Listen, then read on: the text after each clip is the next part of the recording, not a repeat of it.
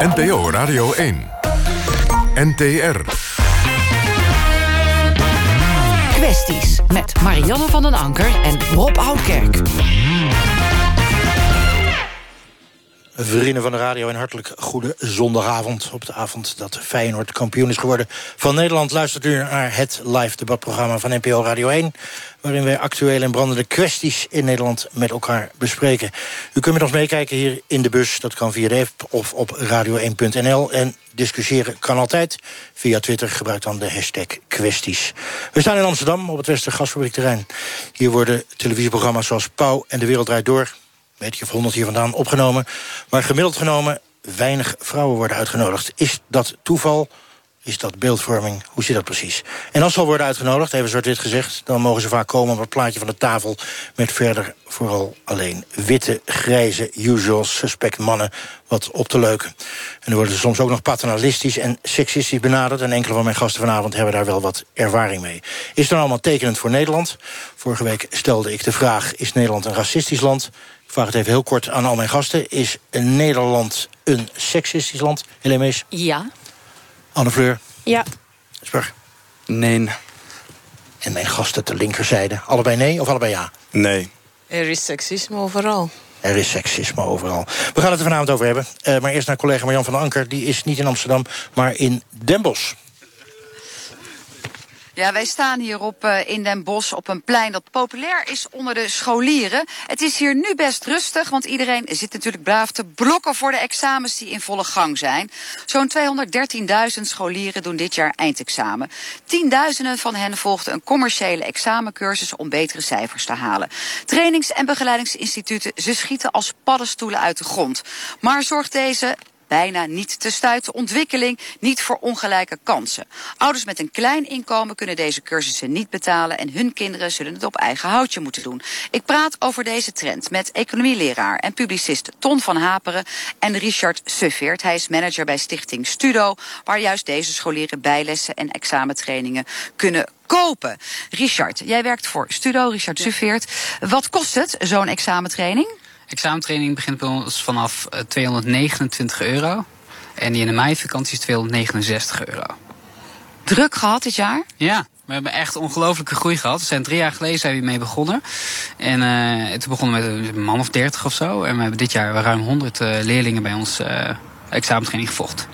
Het is ontzettend populair. Sneeuwbaleffect. Inmiddels 16.000 van dit soort bureautjes, bedrijfjes. Gaat 252 miljoen euro in om. Hoe komt het dat het zo populair is geworden, die examentrainingen? Nou, we merken gewoon dat er ongelooflijk een nood is onder, onder leerlingen die in de, in de stress schieten op het moment dat ze een examen moeten doen. En dat je dan op het laatste moment toch nog dat extra setje kunt krijgen. Dus ik vergelijk het wel eens met de rijlessen die je in de zomervakantie kunt doen. Dus je hebt een week lang ga je rijlessen. Aan het eind van die week moet je toch af kunnen rijden. En als je iedere dag die rijles volgt, blijkt je toch je rijexamen te kunnen doen. En dat is met examentraining ook zo. Non-stop, 9 tot 5, 9 tot 6 aan de bak. En dan kun je rijexamen doen, je examen halen. Nou staat er, Richard Suvert, bij jullie op de website van Studo... dat jullie missie is om de kwaliteit van het onderwijs te verbeteren. Is het dan zo slecht gesteld met de kwaliteit van het middelbare onderwijs? Ik denk dat het heel erg wisselt, ook per school. In hoeverre de school uh, zijn of haar verantwoordelijkheid neemt. Maar ik denk dat er heel veel leerlingen in Nederland... Um, en dat zal denk ik ook de leraar ook met me eens zijn... dat heel veel leerlingen buiten de boot vallen. Dus heb je iets van Asperger of ADD of uh, ben je net nog iets te veel bezig als jongen met de meisjes dan met je, met je studie. Um, dan, dan is er niet echt een opvang in een normale, normale curriculum. En dan kun je bij ons eigenlijk uh, aanvullend kun je terecht. En die nood is er, dat zien we en daar spelen we op in. We spelen op in, dus verdienen er dikke munten bij. Tom van Haap, al sinds 2011 trek jij aan de bel. Jij leidt ook leraren op. Je bent zelf leraar. Je ziet ze in Leiden waar jij werkt ook bij bosjes naar de examentraining komen. Je bent er fel op tegen. Waarom? Nou, het is natuurlijk toch een beetje oneerlijk. Het is toch als doping tijdens het wielrennen. En uh, de bedoeling is dat mensen examen doen en... Uh, gelijke kansen hebben van slagen en daar ook een eerlijke kans hebben. En de een heeft gewoon op die manier meer kans dan de ander. Dus dat is iets wat je niet moet willen. Nou is natuurlijk zo, dat snap ik ook wel, bijles en zo heeft altijd bestaan. Maar het is explosief. Het is echt enorm. En daar hoort volgens mij een ander mechanisme bij. Dat je merkt dat, uh, kijk, ik vind dat examen doen is een belangrijk moment in je leven. En ik vind het wel heel belangrijk dat jonge mensen zelf verantwoordelijkheid nemen voor hun eigen studiesucces. En ehm, wat je toch ziet is dat ze eigenlijk eh, de stress afkopen. Terwijl het iets is. En zijn het ze of zijn het de ouders of zijn het de kinderen zelf? Nee, het is natuurlijk een combinatie van factoren. Ouders zeggen van ik heb het ontzettend druk. Het kind zegt eh, ik zie de WhatsApp afgaan, ik kan me niet concentreren. Maar ik vind eigenlijk dat het heel belangrijk is dat dat kind die beslissing wel zelf neemt. En niet naar een ander gebouw moet waar een bewaker naast staat. Die dat dan eh, voor, je, voor je regelt. En dat is iets wat me, wat me waanzinnig stoort. Want op het moment dat we dat namelijk eh, zo toelaten. betekent het dat degene die dus met ongelijke mogelijkheden wel slaagt. die gaat daarna naar een vervolgopleiding. Ja, die gaat daar weer geen verantwoordelijkheid nemen voor zijn eigen eh, studiesucces. En op dat moment eh, krijg je toch een, hele, een, heel, een heel raar mechanisme. Waarvan. Nee, ik mag wel wel even uitpraten als je het niet erg vindt. Waarvan ik vind dat de samenleving daar iets van moet zeggen. Want het is een sluipende privatisering van het onderwijs. Waarbij een aantal mensen het met de publieke middelen moeten doen. En een aantal mensen heeft en publieke en private middelen. En eh, dat is niet juist. En ik verbaas me erover, want ik heb het stuk geschreven in 2011. Erg veel reacties gehad. En er is geen enkele eh, adequate politieke reactie gekomen. Men heeft niks gedaan in dezelfde periode. Die afgelopen zes jaar is het bedrag is gewoon drie, vier keer over de kop gegaan. Het gaat om, inmiddels om een paar honderd miljoen. Het is echt van de gekken. Want even voor de duidelijkheid. Het kind wat les krijgt van een bevoegde leraar is adequaat voorbereid. En voor de rest moet het kind het zelf doen. Ja, prima. Maar op het moment dat hij met ons eens in gesprek zou gaan. Wij zijn een stichting en wij zien dat er inderdaad leerlingen zijn die buiten de boot vallen. Ik wil een casus schetsen waarbij de ouder en de, zowel beide ouders, dat is wat onze overheid op dit moment eigenlijk propageert. We moeten als allebei de ouders aan de slag. Die zijn allebei aan het werk en hebben daarbij een inkomen, daar kunnen ze het mee redden. Vervolgens, het kind komt thuis, er is niemand. Het kind kan niet zo goed leren, om wat voor reden dan ook. Die kent u ook als, als leraar, komt u die ook tegen. Het kind valt op een gegeven moment... Die ouders nemen dus eigenlijk niet de verantwoordelijkheid, want die hebben er ook geen tijd voor. Het kind komt, ja, die gaat niet aan de studie. En de school zelf heeft een hele drukke mentor, een drukke klas met 30 leerlingen. Komt ter zake, Richard. En eh, heeft dus een probleem. Dus je hebt op een gegeven moment iemand nodig. Ja, dat zijn wij als studo. En, jij zegt vanuit Studio, wij zijn aanvullend. Ja, wij zijn aanvullend. Dus we ondersteunen de school. Wij werken samen met de school. Dat maakt het nog veel erger. Ik bedoel, op, dat, op moment dat er samenwerkingsverbanden zijn, betekent het dat er gewoon publieke en private middelen door elkaar lopen. Wat het helemaal onoverzichtelijk maakt. Dat kan natuurlijk helemaal niet. Dat er, Dus stel nou, u Dus nog los van de privatiseringsaspecten die met publieke middelen gaan... en het feit dat laksheid van ouders wordt gecompenseerd... En de een en het feit dat er ongelijkheid is. Dat is uw profiteert belangrijkste wel bezwaar. De, ander- de een maakt daar wel gebruik van en de ander niet. En er komt iets bij. Dat, want Maar het, bij ons kunnen allebei Ja, maar- maar- ja, maar bij ons kunnen Ja, allebei weet ik wel, terecht. Dus op het moment, wij zijn een stichting, dus op het moment dat wij merken dat de fijn, ouderen het niet kunnen betalen. Op het moment dat het kind buiten boot valt, dus wel een schip, grijpen wij in. En helpen wij ook met de middelen. en dus, dat we zien, jawel. want we Oké, maar dat- even, dus geldt dat voor allen? Want er gaat Ja. veel geld in om. Ja. Richard van Voor wel. geldt, voor jullie geldt het. Jullie zijn een stichting. Maar er zijn natuurlijk ook heel veel andere partijen... die Zeker. Dat makkelijk ook de jammer. markt kunnen We zien ook toetreden. Heel veel bedrijven. En we hoorden net in het voorbeeldje ook in Leiden is 400 euro betaald waarbij je niet eten bij je zat en ze had er niks aan. Ja, dat vind ik gewoon ontzettend jammer. We hadden dit jaar de 100 en we hebben, van die 100 hebben we één een minder goede evaluatie gehad. En daar zijn we heel trots op. Jij blijft bij jouw punt dat het aanvullend is. En dat jullie niet vanuit Studo Ja. zeggen... als er geen geld is, betalen wij dat. Maar hoe betaal je dat dan als ouders geen geld hebben voor die examentraining? Als je als stichting heb je geen winstoogmerk. Dus wat je dan doet, is dat je een hele kleine marge hanteert. En dat stapelt zich op. En als je dan iemand tegenkomt van hé, hey, dit lukt niet. Die komt, valt buiten de boot. Dan kun je water bij de wijn doen. En dan kun je dat opvangen. En. Stuvert, zou dat dan voor elke partij moeten gelden die zich op deze markt begeeft? Want het is natuurlijk een wilsgooi. natuurlijk. Want even, want, eh, Tom van Hapen, jij zegt dat is een kant die we niet op moeten. Nou. die aanvullende toestanden gewoon beter reguleren. Wat eisen voor dat soort bedrijven. En eisen dat Er iedereen iets- toegang gaat heeft. iets aan vooraf. Kijk, ik geef les. Ik doe dat al 30 jaar. Ik heb echt zelden of nooit een onvoldoende voor het Centraal Schriftelijk. Mijn kinderen die bij mij les volgen, volgen geen eh, buitenschoolse eh, toestanden. Het is niet nodig. Dus één, het is leraren horen hun werk goed te doen. Als leraren dat niet doen, is het een zaak van de schoolleiding om ervoor te zorgen dat die leraren wel hun werk goed doen. Deze constructie betekent dat schoolleiders zeggen van luister eens, die leraar doet zijn werk niet goed, koop maar ergens een cursus in. Het betekent ook dat de kwaliteit van het onderwijs, die inderdaad wel degelijk eh, aan erosie onderhevig is, op deze manier wordt dat ook nog gelegitimeerd. Er zijn zelfs zijn we Dan wordt, de, dan wil wordt de middelbare school tot een soort van dagbesteding en een waardeloos Nee, maar er instituut. komt iets bij namelijk dat degenen die wel lesgeven op al die instituten zijn altijd, bijna altijd, niet altijd, want er zijn ook leraren die het zelf, niet bevoegde leraren. Ja, Klopt nou, dat? Ik zal het u vertellen. We werken inderdaad met studenten. Waarom doen we dat? Die zijn goedkoper. En dat zijn de studenten. Ik zag uh, om het column staan. U zegt op een gegeven moment in die column. Ze zijn avantristisch. Hobby, hobbyisten. Charlatans noemt u ze nu. Het zijn charlatans. Bent u wel eens binnengelopen? Want u zegt van ja. Oké, uh, nou- ze nee, zeggen... maar dat- dat even een doen jullie momentje. altijd. even Nee, maar ik ook even. Ze lopen Jullie binnen. zeggen altijd Nee, nee, onzin. van kom maar eens kijken. Ik ben Ja. op congressen geweest, ik ben op de instituten geweest. Ik heb ze allemaal gezien. Het zijn bewakers. Het zijn echt gewoon bewakers. Mooi. Het zijn geen leraren. Jullie verschillen in ieder geval enorm van mening. In de politiek wordt nu het regeerakkoord gemaakt. GroenLinks, Jesse Klaver zegt... laten we dit gratis Ja. maken voor iedereen... want dan krijgen we geen ongelijke Ja. kansen meer... in het onderwijs op de middelbare school. Tom van Haap, wat vind jij daarvan? Nou, die, dit is een van de domste opmerkingen die ik ooit gehoord heb. Dus iets wat je juist eh, moet reguleren en ervoor moet zorgen dat charlatans niet met kinderen eh, tegen betaling aan de gang gaan.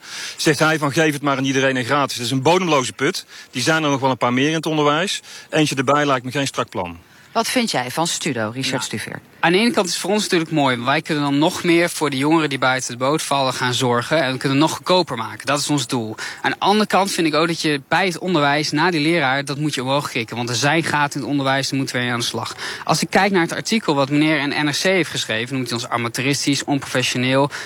Er staat geen enkele bron bij. Maar je gaat wel gratis geld verdienen als het plan van Jesse Klaver doorgaat. Nou, dat dit aanvullend wordt gezien en dat het eigenlijk helemaal niet zo erg is. Want middelbare scholen redden het ook niet. Blijf je bij dat standpunt dat jullie aanvullend zijn en blijvend nodig? Ja, tuurlijk. Want kijk, als je naar school kijkt en je hebt een laag slagingspercentage, dat doe je een paar keer en dan sta je onder curatele. Heeft een school een probleem. Wat doet die school? Die kan dus bij ons terecht om te helpen. We zijn ondersteunen. We willen leerlingen niet afhankelijk maken. We willen ze zelfstandig maken. En het leerhuis, wat het, wat het zes jaar geleden ongeveer is dat ingegaan, willen wij verder ondersteunen.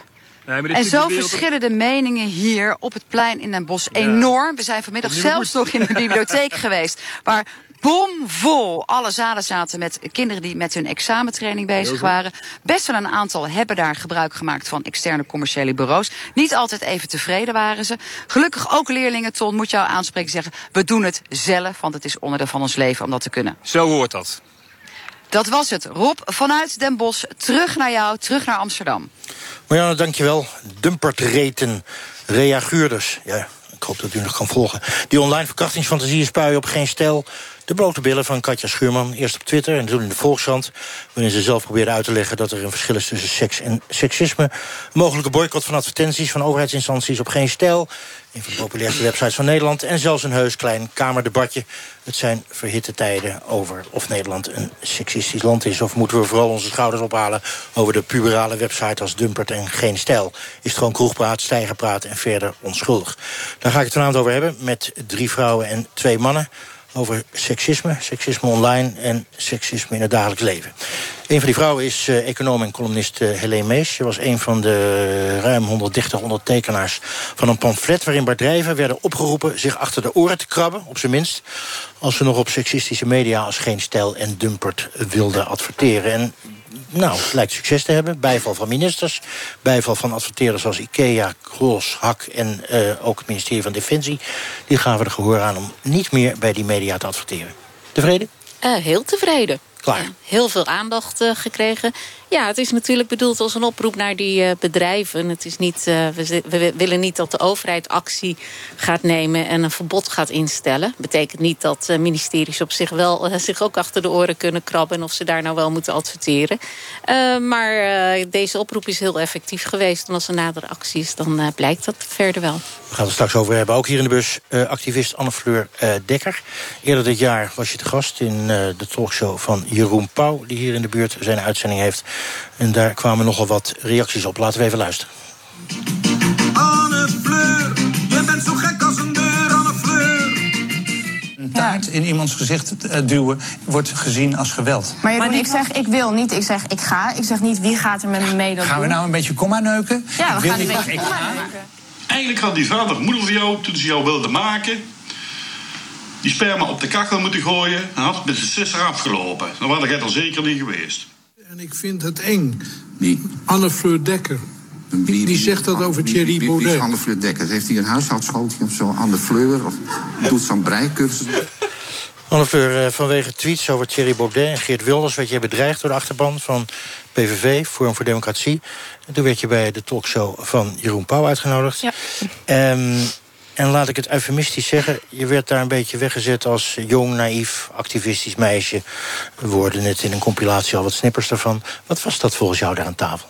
Nou ja, het was... eh Ed Nijpels was er te gast en eh, Jeroen Pauw die presenteerde het uiteraard. En ehm, in plaats van dat ik daar mijn verhaal kon doen... en het een en ander kon, eh, kon uitleggen of zo... werd ik daar door twee mannen van twee kanten gemansplained... over hoe ik wel en niet met social media zou moeten omgaan. Twee wat oudere witte mannen die mij dat even gingen uitleggen.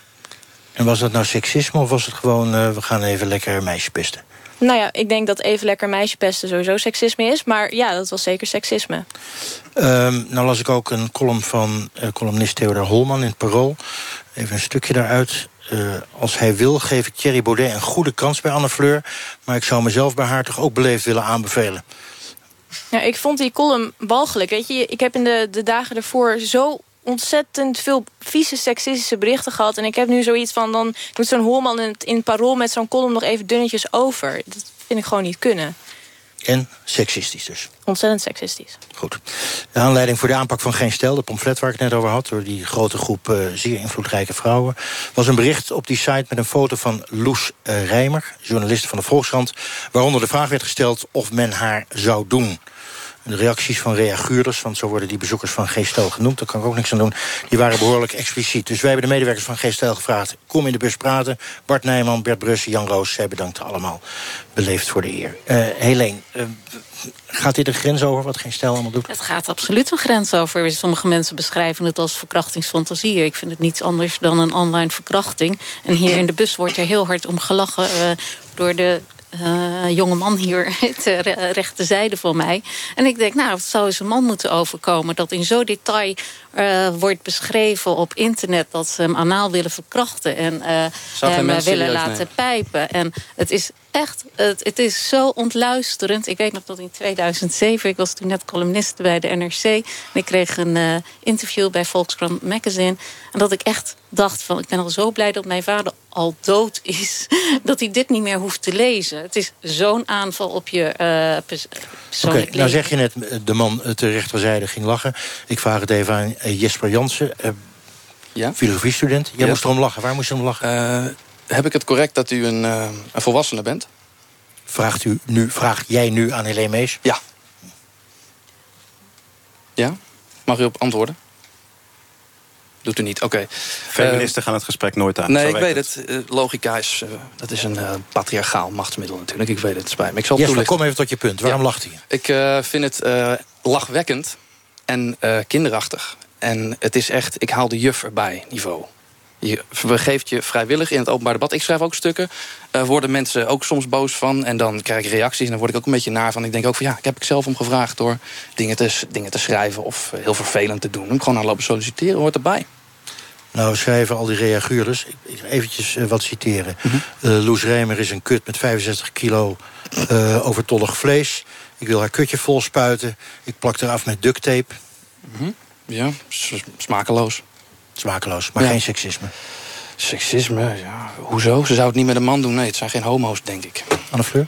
Nou ja, ik weet, ik weet niet hoe jij, waarom jij denkt dat je als man zijn überhaupt eh, een oordeel kan hebben over hoe een vrouw zich voelt op het moment dat dit over haar wordt geschreven. Dit is, voelt echt, ik heb het zelf dus ook gehad, het voelt echt als een verbale verkrachting. Je hebt het idee als mensen zo blijkbaar over je lichaam fantaseren. Dat voelt echt, je voelt je daar gewoon vies van. Dus je kan als man daar ook dan niet eh, een oordeel over vellen dat, dat je het dan maar moet laten liggen. Want het is heel normaal dat het je wat doet. Eh, Ik zou niet dat het je niet iets mag doen, maar ik zou het je Ja, maar je vooral noemt niet... het kinderachtig. Ik vind het, nee, dus ik vind het, eh, maar het gaat mij vooral eigenlijk om ehm, er eindeloos ophef over te maken. En een pamflet en, en mensen onder druk zetten om een bedrijf failliet te laten gaan. Ik vind dat echt intens kinderachtig. Je bent een volwassene. Nou, je bent, vol- vol- je bent, Helene eh, ja, als je nou van de vrijheid van meningsuiting... Ja. wij maken gebruik van de vrijheid van meningsuiting... om te zeggen, hé, hey, hoe kan het nou dat eh, Mercedes-Benz in Amerika... de advertentie terugtrekt van een programma waarvan er... eh, de anker eh, beschuldigd wordt van eh, seksuele intimidatie. En hoe kan het dat Mercedes-Benz hier in Nederland eh, nog steeds op, de, op de site geen stijl adverteert? Dat, pra- dat zijn legitieme vragen. En je kunt niet zeggen, het is maar zoiets. En, je, je, je lokt het zelf uit als je iets schrijft. Er zijn voldoende onderzoeken die laten zien dat het seksisme en agressie op internet vrouwen veel vaker treft. Er zijn voldoende mannen. onderzoeken die het exact tegenovergelde laten zien. Wanneer je met een mannelijke avatar dingen gaat zeggen op fora of op YouTube, dan krijg je veel meer en veel heftigere eh, moordfantasieën. Zegt Jasper, eh, zegt Jesper Jansen, neem me niet kwalijk, ik wou zeggen Jasper Jensen, maar dat is natuurlijk weer iets anders. Eh, Ik moet heel erg uitkijken. Maar Anne-Fleur, jij zei net iets. Jij zei, mannen kunnen het helemaal niet weten. Dus eh, ik kan het als presentator, als mannelijke presentator... eigenlijk helemaal niet weten wat er gebeurt als eh, bijvoorbeeld... Helene, jij bent uitgescholden voor eh hoer, eh nep-prostituee, nep-vrouw... weet ik, nep-feministen. Hallo, stop Van alles over je heen. Eh, ik kan niet aanvoelen wat dat met jou doet. Is dat wat Anne-Fleur eigenlijk bedoelt? Het gaat, nee, het gaat mij erover. Dit gaat dus gewoon echt. Dit was een, wat er met Loes Rijmer gebeurde, was gewoon een online verkrachting. Nee. Eh, en, wat, er- en, en, dit, en er is ook duidelijk dat vrouwen aangeven, vrouwelijke journalisten, dat ze dus wel twee keer nadenken voordat ze iets gaan schrijven. Dat, ga, dat is dus intimidatie. En dat, is, dat, dat beperkt dus de vrijheid van meningsuiting, waar geen stelsel prot op gaat. Oké, nou even eh, proberen. Want dat viel mij natuurlijk ook op. Hè, dat er werd gezegd, eh, eh, zou men haar doen? Ik zat laatst in een collegezaal. eh, daar stond een hele aantrekkelijke mannelijke docent. Kon ik zelfs zien. En achter mij zaten jonge studenten, jaar of 20, 21... die allemaal collectief zeiden... wat een geile vent, ik wil hem doen. Ook seksisme? Eh, Deden ze dat in, een, in, in, de, eh, in de klaslokaal, zeg maar, voor iedereen publiek duidelijk? Of even in een heel klein kringetje, niet Nee. in het publieke... Nou, ik kon het duidelijk horen, maar de- ik, ik denk niet dat het helemaal vooraan is gekomen bij hem. Maar goed, het was publiek. Laat ik het zo zeggen, ik denk dat als in een klaslokaal massaal de vrouwen gaan scanderen van ik zou hem doen, ik zou hem doen. En daarmee eh, in feite die eh, leraar in zijn eh, werk belemmeren.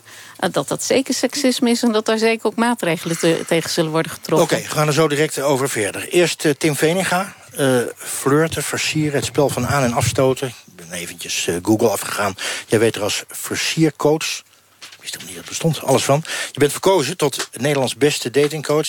Eh, Je weet als man eh, hoe vrouwen denken, blijkbaar. Je maakt met trots onzekere jochies tot eh mensluts, heet dat geloof ik. Verdient er ook veel geld mee. Zijn Helene en Anne-Fleur overgevoelig?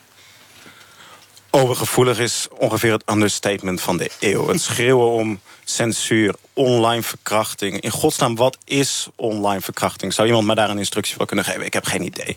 Maar dit is een typisch verhaal wat er gebeurd is. Je stapt als vrouw, stap je een publieke arena in. Eh, je, doet een aanval. Ja, en dan reageert iemand erop. En bij wijze van spreken ben je dat kleine kindje op het schoolplein... wat een ander kindje slaat en of dan een klap terugkomt... dan onmiddellijk naar de juf rent en het slachtoffer gaat spelen. En het is, een beetje, het is ook een beetje sneu en een beetje gênant dat we hierover praten... terwijl over de hele wereld vrouwen onderdrukt worden. En ik vraag me af of een van deze dames naar Thailand zou willen gaan... en die vrouwen vertellen hoe zwaar jullie het hier hebben. Ja, ja, laten we heel eerlijk zijn. Als de Efteling adverteert bij eerwraak of bij vrouwenbesnijdenis... dan, zullen we, eh, dan moet je het ons vooral melden. Dan gaan we daar ook achteraan. En dat vinden we ook niet. Het is niet zo dat wij alle andere vormen van misbruik van vrouwen... dat we dat goedkeuren. Maar niettemin wat hier in Nederland gebeurt... daar kunnen we ook een discussie over hebben. Ja, de stelling was seksisme in Nederland. En dit is Chinello. Ifebi, nog niet geïntroduceerd. Ehm, je bent net als Tim eh, ondernemer, maar dan in de voedselindustrie. Moeder van vier kinderen. Moederdag vandaag, gefeliciteerd. Ehm, nooit op televisie geweest volgens mij. Tenminste, ik heb Nee, niet gezien. klopt. Eh, je lijkt me ook geen vaste bezoeker van Geen Stijl. Nee. En je ging even de scheidsrechter spelen nu, of niet? Nou, ik heb niet het gevoel dat ik scheidsrechter ging spelen. Maar ik hoor het heel vaak als er wel eens iets aangekaart wordt in Nederland. Dit is een veel voorkomend argument. Ja, maar in Saudi-Arabië of een niet-westers land is het veel erger. Maar de stelling is seksisme in Nederland. Dus het lijkt me dat we het even hier moeten houden. Want natuurlijk is het allemaal erg ergens anders. Tim, maar daar je doet- gaat je het doet nu een niet vlucht naar over. voren met Thailand en andere landen. Het gaat om seksisme in Nederland. En ik denk dat seksisme in Nederland bijna niet bestaat. Oké, er zijn seksistische individuen, geef ik toe. Maar institutioneel seksisme wat overal ergens stiekem is... of geheime patriarchale meetings die bij mannen hebben, die zijn er niet. Eh, Jesper, ja, eerst. ik, ik ben even eh, inderdaad ook benieuwd. Ehm, we hebben het over seksisme. Ik ben filosoof, dat pretendeer ik te zijn. Dus ik wil altijd weten wat betekent dat concept. Want eh nauwelijks blijf van mijn lijf huizen voor mannen bijvoorbeeld. Die zijn er niet. Dat Dat zou ik wel seksisme durven noemen. inderdaad. Dus ik denk wel dat het er is. Maar dat het er niet bestaat zoals we denken dat het bestaat. Dat er dus nog wat meer aan de hand is. Dan, nu ga je de filosofische kant uit, dus ik ben even aan het afhaken. afhaken. Eh, eh, doe even concreet. Oké, ik bedoel de term seksisme. Wat bedoelen wij daar nu mee? Want Nou, we- zeg maar, wat is seksisme? Eh, nou, seksisme is onderscheid maken op basis van, eh, van geslacht. Maar eh, volgens mij zit impliciete aanname hieronder... dat het gaat om nare dingen die door mannen bij vrouwen worden gedaan. Dat is één vorm van. Nee, helemaal niet. Het voorbeeld andersom. Eh, als, als, als die leerlingen zouden, studenten zouden hebben gescondeerd in de, eh, in, in, in de collegezaal. eh, wij gaan hem doen of wij gaan hem doen of wij willen hem doen. Dan zou daar ook zeker tegen opgetreden moeten worden. Ik vind, ook, vind het belangrijk dat de gender balance is. Nu zie je alleen omdat het wel, wel uit de patriarchale samenleving komen... en vrouwen tot 50 jaar geleden niet eens een eh, volle baan mochten hebben als ze getrouwd waren. Ze hun werk gewoon kwijtraakten. Zal ik vertellen waarom? Per wet. Ik kan uitleggen waarom dat was. Nee, het- maar even, dus om die verhoudingen gelijk te trekken... is het nu natuurlijk wel zo dat er meestal mannen vertegenwoordigd zijn... in raden van bestuur, raden van commissarissen... eh, in eigenlijk alle belangrijke bestuursorganen. Ja, als je dat gelijk wilt trekken... dan moet je ook. voorkeursactie voor vrouwen eh eh, Oké, daar, daar, daar even naam en rugnummers. Hè. Vorig jaar vroeg minister Bussemaker al aandacht voor... wat ik dan maar even alledaags seksisme noem... met de hashtag eh, geen grapje. Meer aandacht voor gelijke behandeling. En de cijfers, 19% heeft een hoge managementfunctie... in het eh, bedrijfsleven bij de 100 grootste bedrijven. We hebben nauwelijks vaderschapsverlof. Bijna de helft van de vrouwen zegt last te hebben gehad... van discriminatie tijdens de zwangerschap. En we hebben nog nooit een vrouwelijke premier gehad. Allemaal seksisme of eh, toeval? Dat is verre van seksisme. Ik denk dat iedereen die kan kijken naar de normaalverdeling van IQ's. Wat bij mannen zo is, is dat je. Mannen hebben veel meer hele domme mannen en hele slimme mannen. Dus het is logisch dat we meer uitblinkers aan de top hebben. We maken andere keuzes. is wetenschappelijk bewezen Dat is wetenschappelijk Fleur, Anne dat het onzin is. Hoe? Wanneer? Door wie? Nou, er zijn meerdere onderzoeken gedaan naar het intellect en naar eh, vermogen bij mannen en vrouwen. En daar is biologisch gezien gewoon geen onderscheid Ja, het in. onderscheid zit Dus, dus IQ aan... ah, pardon, Wacht even, Fleur, die wil nu zeggen dat op dit moment IQ-testen seksistisch zijn. Wil je dat nu zeggen? Tim Veninga zei dat. Ik zeg niet dat IQ-tests seksistisch zijn. Ik zeg er zijn genoeg tests afgenomen waarbij uiteindelijk uitkwam dat mannen en vrouwen altijd daarop gelijk scoren. Wat zijn dan de resultaten van IQ-testen? Zijn dan seksistisch? Sorry, maar ik weet niet wat voor resultaten jij hebt gelezen.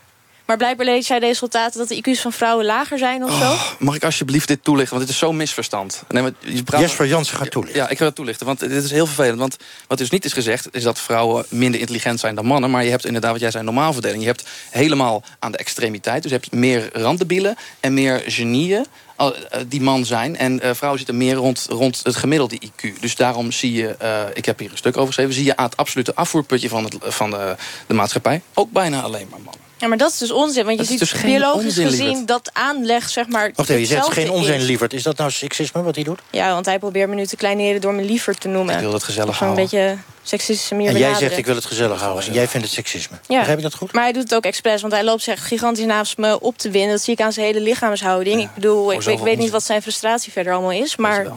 Helemaal rode vlekken in Ja, zijn ik- nek. hij kan blijkbaar niet tegen dat hij met drie eh, hele sterke vrouwen in een bus zit of zo. Proje- projection much? Hij heeft nog zijn vriendin meegenomen ook nog. Ja, dat vond ik gezellig. Zou ik dan nog één andere vraag mogen stellen? Als allerlaatste. vraag Tim Veninga. Stel, je zegt nu het resultaat van een bepaald systeem... zorgt ervoor dat mannen of vrouwen oververtegenwoordigd zijn. Betekent dat dan, als er een verschil is, dat het seksistisch is? En zo ja, hoe kan het dat alle mannen in de gevangenis... ver oververtegenwoordigd zijn? Anne Fleur. Nou ja, je ziet eh, bijvoorbeeld in de politiek... er is ook geen goede facilitatie voor vrouwen om eh verder Dat is geen antwoord op mijn vraag. Sorry, kan je hem nog een keer dan kort herhalen? Denk je dat het, ons juridisch systeem seksistisch is... omdat mannen oververtegenwoordigd zijn in gevangenissen? Nou je ziet dat eh, meer criminaliteit blijkbaar gepleegd wordt door mannen. Ik heb daar geen onderzoeken over gelezen, maar... En meer bestuurfuncties worden blijkbaar uitgevoerd door mannen. Ja, Sure, maar omdat- dat is toch allemaal historisch. Mannen hebben altijd de, eh, de eh, acterende functie gehad. Ja. Vrouwen werden tot het huishouden beperkt. Dat is nog maar mannen. 50 En jaar wordt geleden opgeheven. Kijk naar de African Americans in de Verenigde Staten.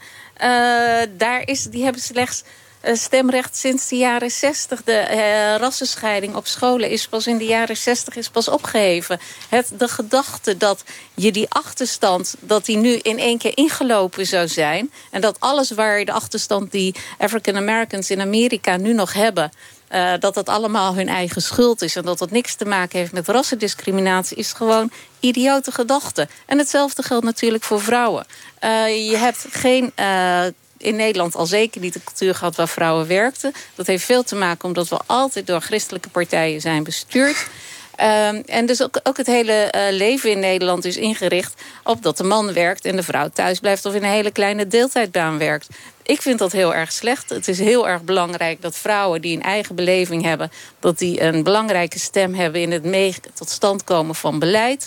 Uh, en daarom is het heel erg belangrijk dat we een overheid hebben die actief zorgt voor meer vrouwen in Oké, topfuncties. duidelijk. Uh, jullie zijn nog niet helemaal met elkaar eens, om het even uit te zeggen. Chinello, heb jij nou wat, wat praktische voorbeelden?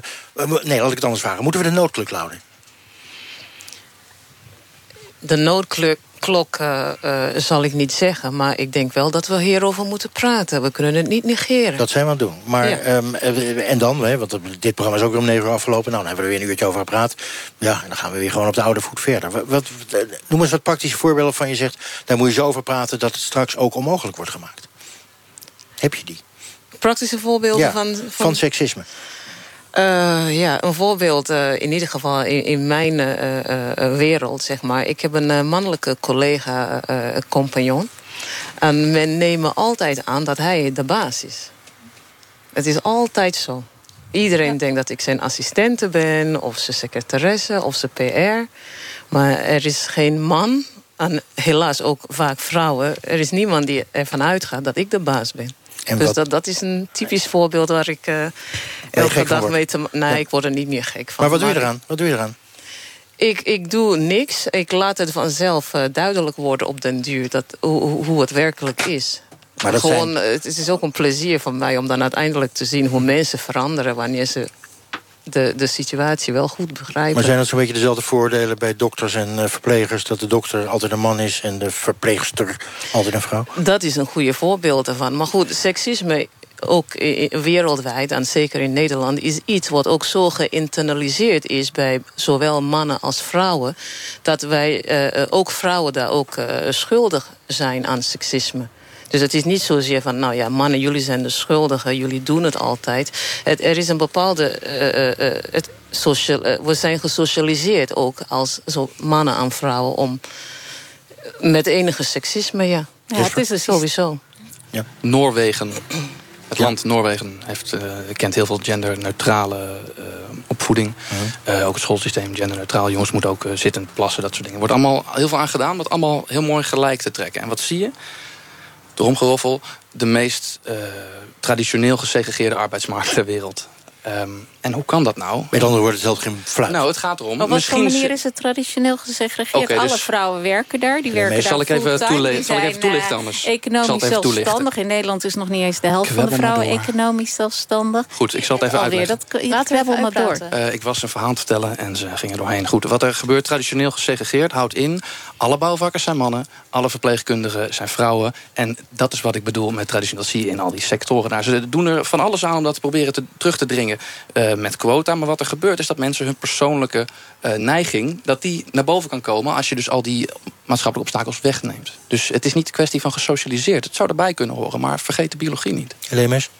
Eh, nou ja, ik denk dat het heel moeilijk een verschil is te maken tussen nature en nurture. Als Nou. vrouwen altijd eh, beloond worden voor zorgzaam gedrag, dan gaan ze vanzelf eh, die voorkeur ook eh, vertonen. Want dan, dat, dat is dan sociaal gewenselijk ge- gedrag. Ehm, bovendien, eh, Zweden heeft. eh, er zijn natuurlijk een heleboel. Hm? Noorwegen. Of, ja, sorry, eh, Zweden, Noorwegen. Noorwegen heeft een heleboel, eh, eh, de heleboel functies zijn niet meer in te delen van dit is typisch mannelijk of dit is typisch vrouwelijk. Je haalt daar nou verpleegkundigen en bouwvakkers uit. Mhm. Maar natuurlijk voor een heleboel mensen die witte bordenwerk doen, daar zit toch geen duidelijk verschil. Dus. Nee, daar zie je een, duidelijke. Nou, dan, is, dan kun je over die hele arbeidsmarkt toch maar heel weinig zeggen. Want uiteindelijk zijn die lagere functies, dat zijn, is altijd een beperkt deel van de arbeidsmarkt. Vrij groot deel. Oké, we laten de arbeidsmarkt even voor wat het is. Ik ga even terug naar dat eh, online. U luistert naar het programma Kwesties. Vertel het nog maar eventjes op deze zondagavond. Het is even na zeven over half negen. Het gaat over seksisme. En ik wil even naar dat seksisme online. Hè, naar die geen stijl eh, sites, die dumpert sites. Ehm eh, Anne Fleur, schouders ophalen en niet lezen, dat kan toch ook? Ja, daar kun je voor kiezen. Maar het staat er even goed nog steeds. En je komt het ook heel vaak tegen, of je het nou wil of niet. Als je een beetje online eh, actief bent, dan, eh, kom je het vanzelf een keer tegen. Maar, maar we weten toch met z'n allen dat ehm, er is een echte wereld en een schijnwereld. Hè? Er zijn heel veel mensen hebben heel veel Facebook-vrienden, maar bijna geen echte vrienden. Op Twitter wordt er de hele dag gescholden op iedereen en van alles. Je kan ook denken, "Poeh, laat toch even lekker.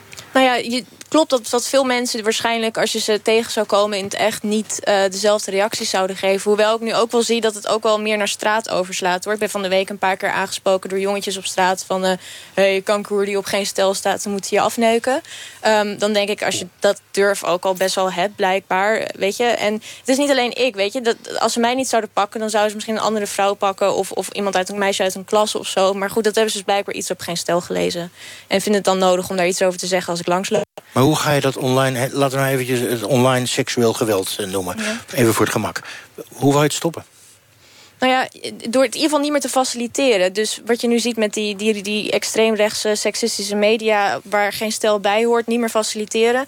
En ook ehm, nou ja, het blijven benoemen. Dit is echt een, een goede actie wat nu met dat pamflet is uh, gebeurd. En het blijven bestempelen dat het gebeurt. En dat het niet acceptabel is. En dus vertellen ook dat vrouwen zelf moeten gaan vertellen hoe het voelt en hoe het overkomt. Moet geen stel plat, uh, Helene Nou ja, voor mij op zich niet. Voor Alberding Times, jammer dat jullie die niet hebben uitgenodigd. Want dat is een jurist en die schreef een uh, opiniestuk in NRC Handelsblad. En die zei van, nou, de, wat, wat, wat, wat uh, Loes Rijmer is overkomen... zeg maar het oproepen tot nou, een online verkrachting van haar...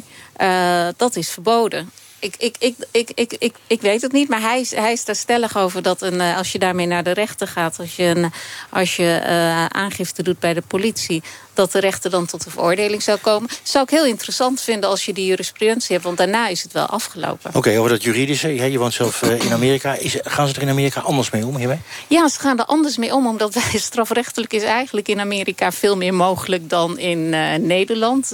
in Nederland is in ieder geval expliciet in het strafrecht vastgelegd dat uh, racisme, hè, om iemand te beledigen op grond van zijn ras, op, op grond van zijn seksuele voorkeur of op grond van een handicap die hij heeft, dat dat verboden is. Ook het op aanzetten daartoe is in het Nederlandse strafrecht verboden. Uh, tien jaar geleden, zeg maar, toen wilden we allemaal af van politiek correct. En toen zei Mark Rutte, die toen al de VVD-leider was... van we moeten eigenlijk naar het Amerikaanse systeem. Gewoon volledige vrijheid van uh, meningsuiting. Uh, ja, volledige vrijheid van meningsuiting. En ik zei, het is net alsof je een anti-abortusactivist... het Nederlandse systeem voor abortus ziet aanbevelen. Want uh, in Nederland is in principe abortus verboden. Maar het gebeurt natuurlijk de hele tijd. Flink gesubsidieerd door de overheid. In Amerika is het precies... Uh, er is geen beperking van de vrijheid van meningsuiting in het strafrecht. Uh, tenzij het gaat om het oproepen tot geweld. Maar hier in Amerika spelen juist die particuliere sector... Hè, vooral de bedrijven, spelen een hele belangrijke rol. Daar is een algemene norm van dit gaat te okay, ver. Snap ik. Maar toch zou je kunnen zeggen, je noemt zelf Mark Rutte, onze leider... Uh, Amerika heeft een iets andere leider. Uh, by the pussy is natuurlijk uh, de, meest bekende uitspraak. Redelijk seksistisch. You could see there was blood coming out of her eyes... blood coming out of her wherever. Tegen presentatrice Megan Kelly van Fox News. A person who's flat-chested is very hard to be a ten. Oké, okay. nou, zo kan nog wel een tijdje verder gaan. Kijk, als de machtigste man ter wereld zo seksistisch is... Ja, natuurlijk gaat het hele land erachteraan dan, toch? Nou, ik denk juist dat er een, zeker een hele sterke tegenbeweging uh, uh, gaande is. En ik denk niet dat uh, president Trump zijn eerste verjaardag als president zal meemaken. Kijk, dat is nog eens een voorspelling. Dat hoopt iedereen, maar hij kan er ook net zo goed vier jaar zitten. Ja, maar je ziet echt die women's marches ook, die echt ontzettend goed bezocht zijn. Direct na zijn inauguratie. En nu steeds, ook in Nederland trouwens... maar ook in de Verenigde Staten... waar heel veel groeperingen ook samenkomen. Dus uh, ook die te maken hebben met racisme... maar ook klimaatgroepen en dergelijke... die echt de handen ineens slaan tegen zo'n zo'n vent. En ook tegen het seksisme. Zeker. Tim Veninga, als we nou met z'n allen... je zal het misschien moreel moeten doen, niet formeel... gewoon uh, afspreken... wat mag je twitteren en wat niet. Nou, ik denk dat we heel lang discussies kunnen hebben over wat wel of niet goede smaak is. En ik vind het absoluut smaakloos dat je een post maakt over iemand met de opmerking van zou je het doen, ja of nee. Daar kunnen we een heel lang gesprek over hebben. Maar als ik deze twee dames, en dat zie je vaak met zij die aan feminisme leiden, hoor praten met al die fascistoïde ideeën van we moeten moreel onwelgevallige meningen de mond snoeren, misschien op een kapitalistische manier en de adverteerders aanpakken. En gewoon simpelweg iedereen die het niet met ons meedoet... Met, iedereen die het niet met ons eens is, moeten we kapot maken. Dan wel financieel, dan wel via Twitter hetzes beginnen tegen een persoon. En dat is typisch de reden ook dat ze dit doen. Dit zijn gewoon ophef-exploitanten. Ze vinden gewoon... Ze, een pessimist zegt het glas is half leeg. Een optimist zegt het glas is half vol. En nou, een feminist zegt dan het glas is seksistisch of zo. Ik weet niet precies hoe het gaat, maar je moet heel erg zoeken naar iets om voor te vechten. Simpelweg zodat je kleine volkskant kolompje kan houden. En tu- intussen tijd iedereen maar kapot maken met je fascistische ideeën. Om Hoe te je zeggen van... nou, feminisme aan fascisme linken? Ik Ah, vond dat nee. echt heel, eh, heel apart. Lieve, Voel je, je wilde voel je, voel je, voel je, voel Ik je, Geert door, Wilders voel je door Tim aangevallen? Voel je je aangevallen? Ik voel me niet aangevallen, maar hij snapt volgens mij niet dat deze vrouwen niet iemand kapot tussen, willen maken tussen aanhalingstekens. Om hem kapot te maken, om iets te doen te hebben. Ze komen in actie tegen mensen die hun kapot proberen te maken. En dat is toch echt even iets heel anders. maar jij mag dus voorstellen om een parle- parlementariër te niet stenigen als grapje dan of nee. En dan, als jij vindt dat dat mag, dan vind ik Dat ook dat ik je moet zeggen dat iemand anders mag voorstellen om jou te verkrachten. Aan het eind van de verkrachting Nee, heb je in ieder geval nog een toekomst voor De de, tweet, rest waar van je jij, leven. de tweet waar jij op doelde was een tweet waarbij ik de dubbele moraal probeerde aan te tonen. Ehm, iemand oproepen tot verkrachting, dat, dat is gewoon strafbaar. Punt. En daar zijn we heel En duidelijk oproepen tot stenigen En dat heb ik dus niet gedaan. Oké, wat was het dan? Nou ja, ik probeerde een tweet van een mevrouw die een moskee wilde gaan bekogelen of iets dergelijks om te draaien om de dubbele moraal rond moslims aan de ene kant en rechts aan de andere kant aan te tonen. En wie zegt dat er geen staalreaguur is, dan geen grapjes maken? Ben jij de baas van wat wel of niet smaakvol is? Mag jij bepalen wie wel en niet wat, wat wel of niet juist nee, maar ik is? weet wel wat ik als vrouw voel op het moment dat ik verbaal of op internet eh, op die manier mezelf seksueel geïntimideerd voel. en, en dat voel je. En dat Ja. voelde je en daar ging het om. Collega Marjan van Anker, eh, die vroeg de mensen op straat in Den Bosch... of ze ooit wel eens seksistisch worden benaderd. En wat mag je wel tegen een collega zeggen over het uiterlijk? En wanneer mag je dat niet zeggen? Hmm, ja, ik denk iedereen wel. Ik kan er zo geen verzinnen, maar ik denk iedereen wel. Oeh, dat, is- oh, dat vind ik heel lastig. Ja, ja, tuurlijk. Ben, heb ik mee te maken gehad. En voorbeelden van opmerkingen die dan naar jou toe zijn geworpen? Oh, dan moet ik even denken. Oh, dat vind ik heel lastig. Eh, kan ik nou niet zo opkomen? Heel eerlijk, lekkere dikke tieten. ja. ja, ik vond het heel ongemakkelijk. Dat was eh, een beetje seksistisch, ja. Dat heb ik wel eens gedaan, maar dan moet ik diep graven hoor. Fluit en naroep van, eh, van vrouwen. Dat zijn een beetje seksistische dingen. Een beetje de bouwvakkenstijl. Ik neem dan aan dat de ander dat wel dan tegen mij zegt. Maar ja, dus misschien ook wel niet. Ja, het is maar net hoe dat je het bekijkt. Ik zal me er ook niet zo erg aan storen. Ik zou het gewoon over me heen laten komen. En ik zou maar gewoon doorlopen. Ik denk, nou ja, je, je zegt maar. Maar het zou mij niet zoveel doen hoor. Eerlijk niet. Nee. Ik kijk ook nooit iemand aan als ik gewoon op straat loop. Nooit oogcontact. Als ik alleen ben. Nou ja, zolang het een opmerking is of een geluid, doet het je geen zeer. Dus laat, laat gaan, want ja, inderdaad, je legt het af.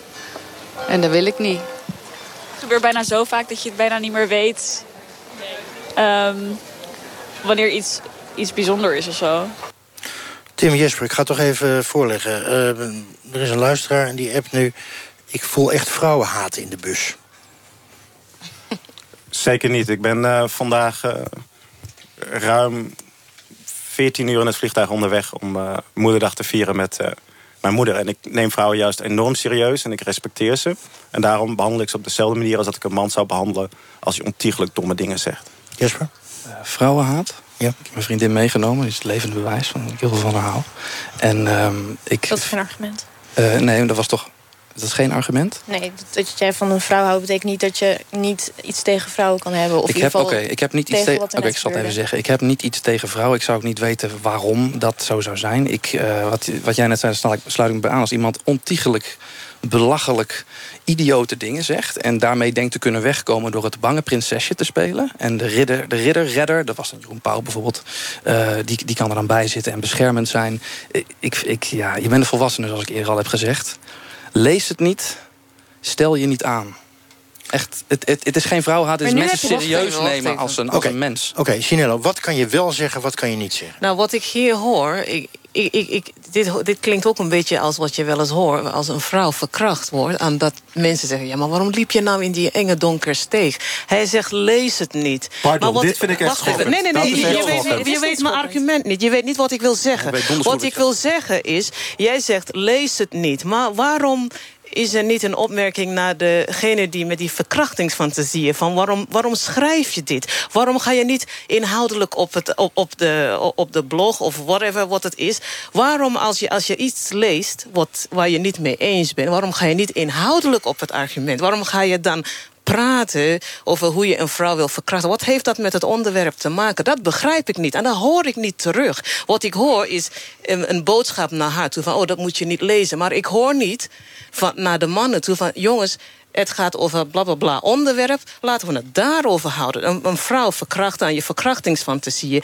dat hoort er niet bij. Dat hoor ik niet. Tim? Nou, laten we nu gewoon gelijk met de twee mannen hier in de bus... kunnen we weer volgens mij gelijk blind akkoord opgeven.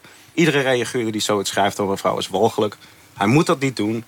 Ik vind het een absolute debiel. En ik zou nooit vrienden zijn met iemand überhaupt... die ook maar de neiging heeft om zoiets uit zijn vingers te tikken op een dat toetsenbord. Amen. En het idee dat jij gewoon hier durft alleen al te suggereren... dat ik het dat soort mensen zou verdedigen of het goed zou praten... Of maar het zegt, slachtoffer ja, de dat ik niet. Dat suggereer ik niet. Ik zeg alleen, ik hoor het niet. Ik, ik vind het heel seksistisch juist dat, dat jullie haar helemaal niet oren uit dicht laten moet praten. doen. Maar lu- luister, e- luister even goed. Van het, het idee dat je nu zegt van wij geven het slachtoffer de schuld. Nee. Ik vind het rot voor Anne Fleur dat je zoiets overkomt. Dat vind ik hartstikke naar. En ik wil hier eh, absoluut niks te maken hebben met dit soort bijna smerige insinuaties. En ik, ik vind het verwerpelijk en walgelijk dat je het op die manier dat equivalent trekt. Dat is het enige wat ik over te zeggen heb. Ik heb er ook nog iets over te zeggen. Dit is, eh, concept, dit is conceptinflatie. Hè? Dus, eh, Conceptinflatie, leg even uit. Oké, je maakt een concept, iets, een, een gruwelijk misdrijf... zoals verkrachting, seksueel geweld. Nou, ik geloof dat we er allemaal over eens zijn... dat dat een van de nadere dingen is die iemand kan overkomen.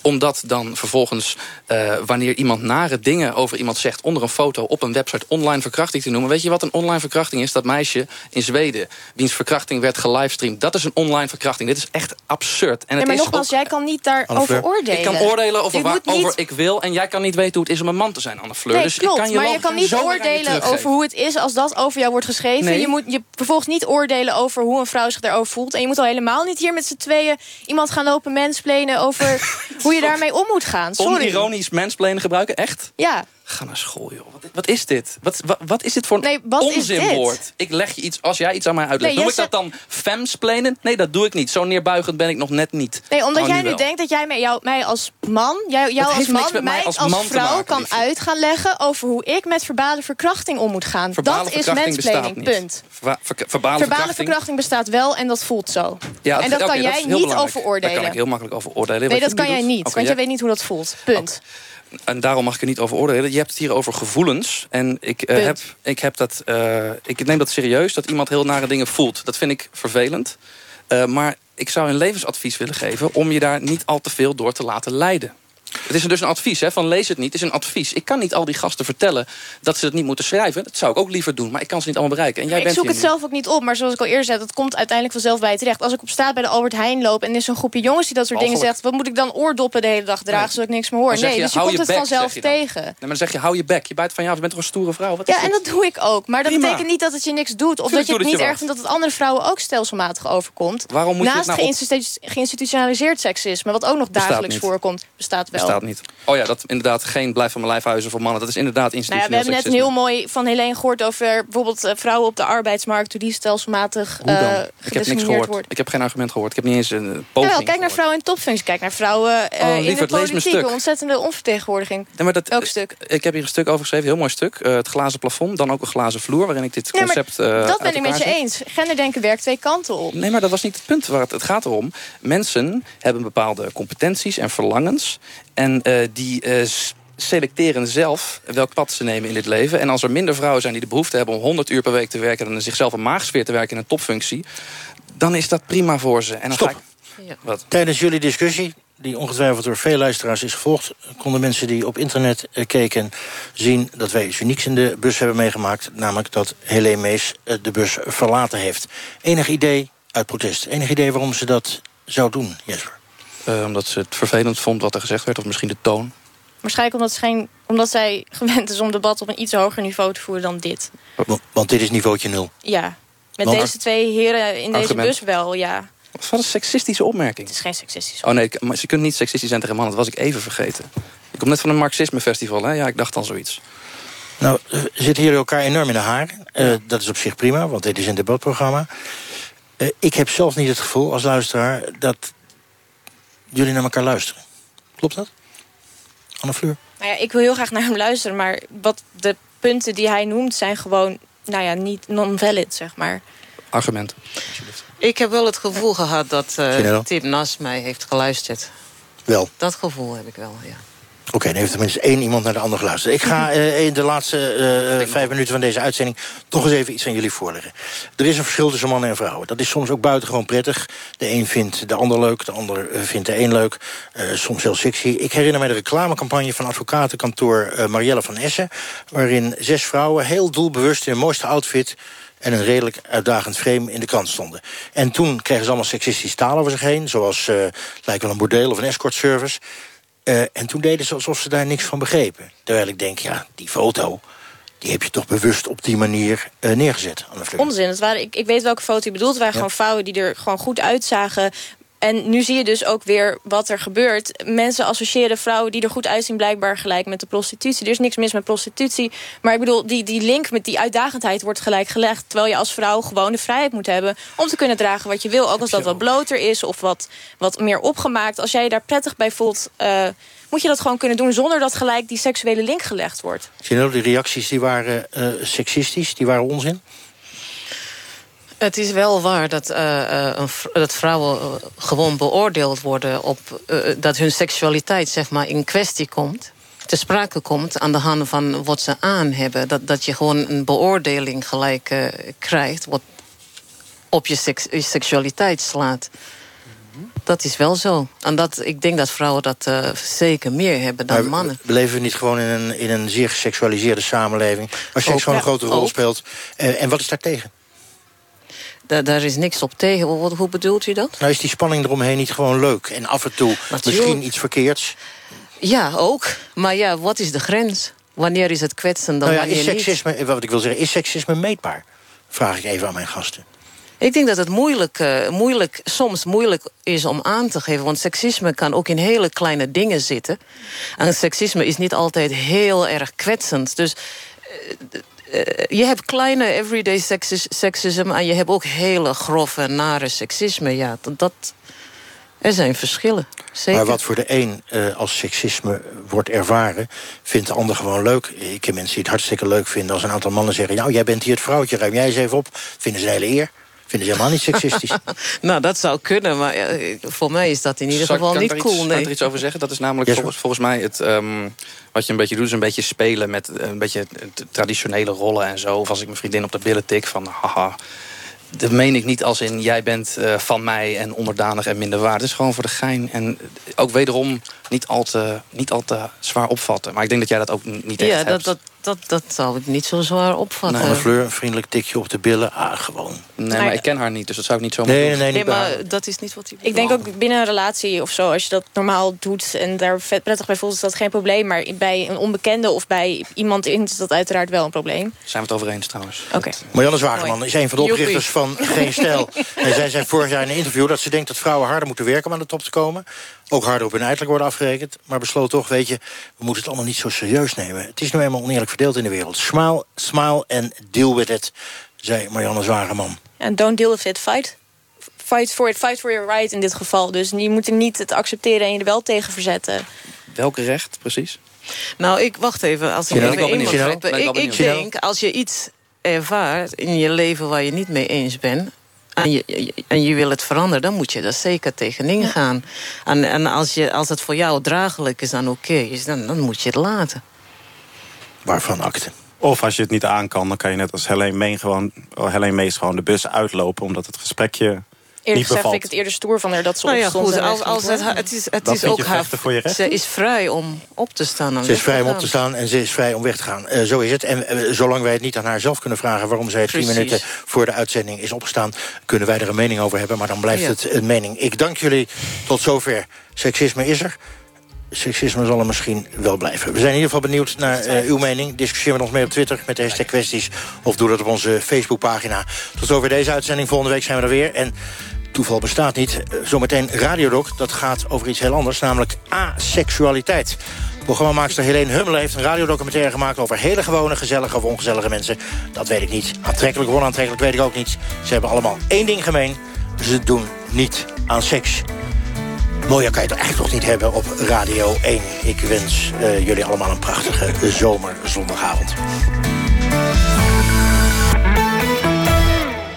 NPO Radio 1. Kasai जिस तरीके से हमारी माँ के साथ behave करता है. Als hindoe zien we de koe als onze moeder. En dat betekent echt als je moeder. In India kan het eten van koeienvlees dodelijke gevolgen hebben. Moet jij je eens voorstellen dat je je moeder naar het slachthuis vervoerd zien worden? Hoe voel je je dan? Een reportage over militante koeienlegers en toenemend hindoe-extremisme. En zelfs met het vervoeren van kippenvlees wordt hij wel eens aan de kant gezet en geslagen met de vraag van wat doe je, wat voor vlees vervoer jij? Morgenavond om 8 uur in Bureau Buitenland. Op NPO Radio 1. Het nieuws van alle kanten. Bij Incentro willen we graag wat bekender worden. Vandaar dat we de Chinese overheid hebben gevraagd... om nog meer eilanden op te spuiten in de Zuid-Chinese zee. Maar nu in de vorm van het Incentro-logo. Ja, daar kan China dan 5000 euro mee winnen. We hebben alleen nog geen antwoord. Maar dat zouden we bij Incentro wel heel tof vinden. Incentro, een IT-bedrijf. Cultuur in de buurt verrast. Ontroert. Raakt. Mede dankzij uw gift. Steun daarom de Anjer-actie van het Prins Bernhard Cultuurfonds. Geef aan de collectant. Of ga naar anjeractie.nl. Hier ben ik ontroerd. Hier ben ik ontregeld. Hier ben ik ontluisterd. Hier ben ik raakt. Hier ben ik gaat over ons. Hier ben ik. Is nu te zien in de bioscoop. En waar u moet zijn. Wordt uw computer of tablet ook steeds trager? Max van Studentenhuis heeft mij goed geholpen. Ze allebei opgeschoond en meteen beveiligd. Gewoon bij mij thuis. Wilt u ook een goed werkende computer en tablet? Kijk snel op studentenhuis.nl. Par amour du cinéma. Beleef het filmfestival van Cannes op TV 5 Monde met vele bekroonde films. Kijk vanavond om 9 uur naar de Nederlandse ondertitelde film Un héros très discret. Winnaar van beste scenario in 1996. Meer info op europe.tv5monde.com. NPO Radio 1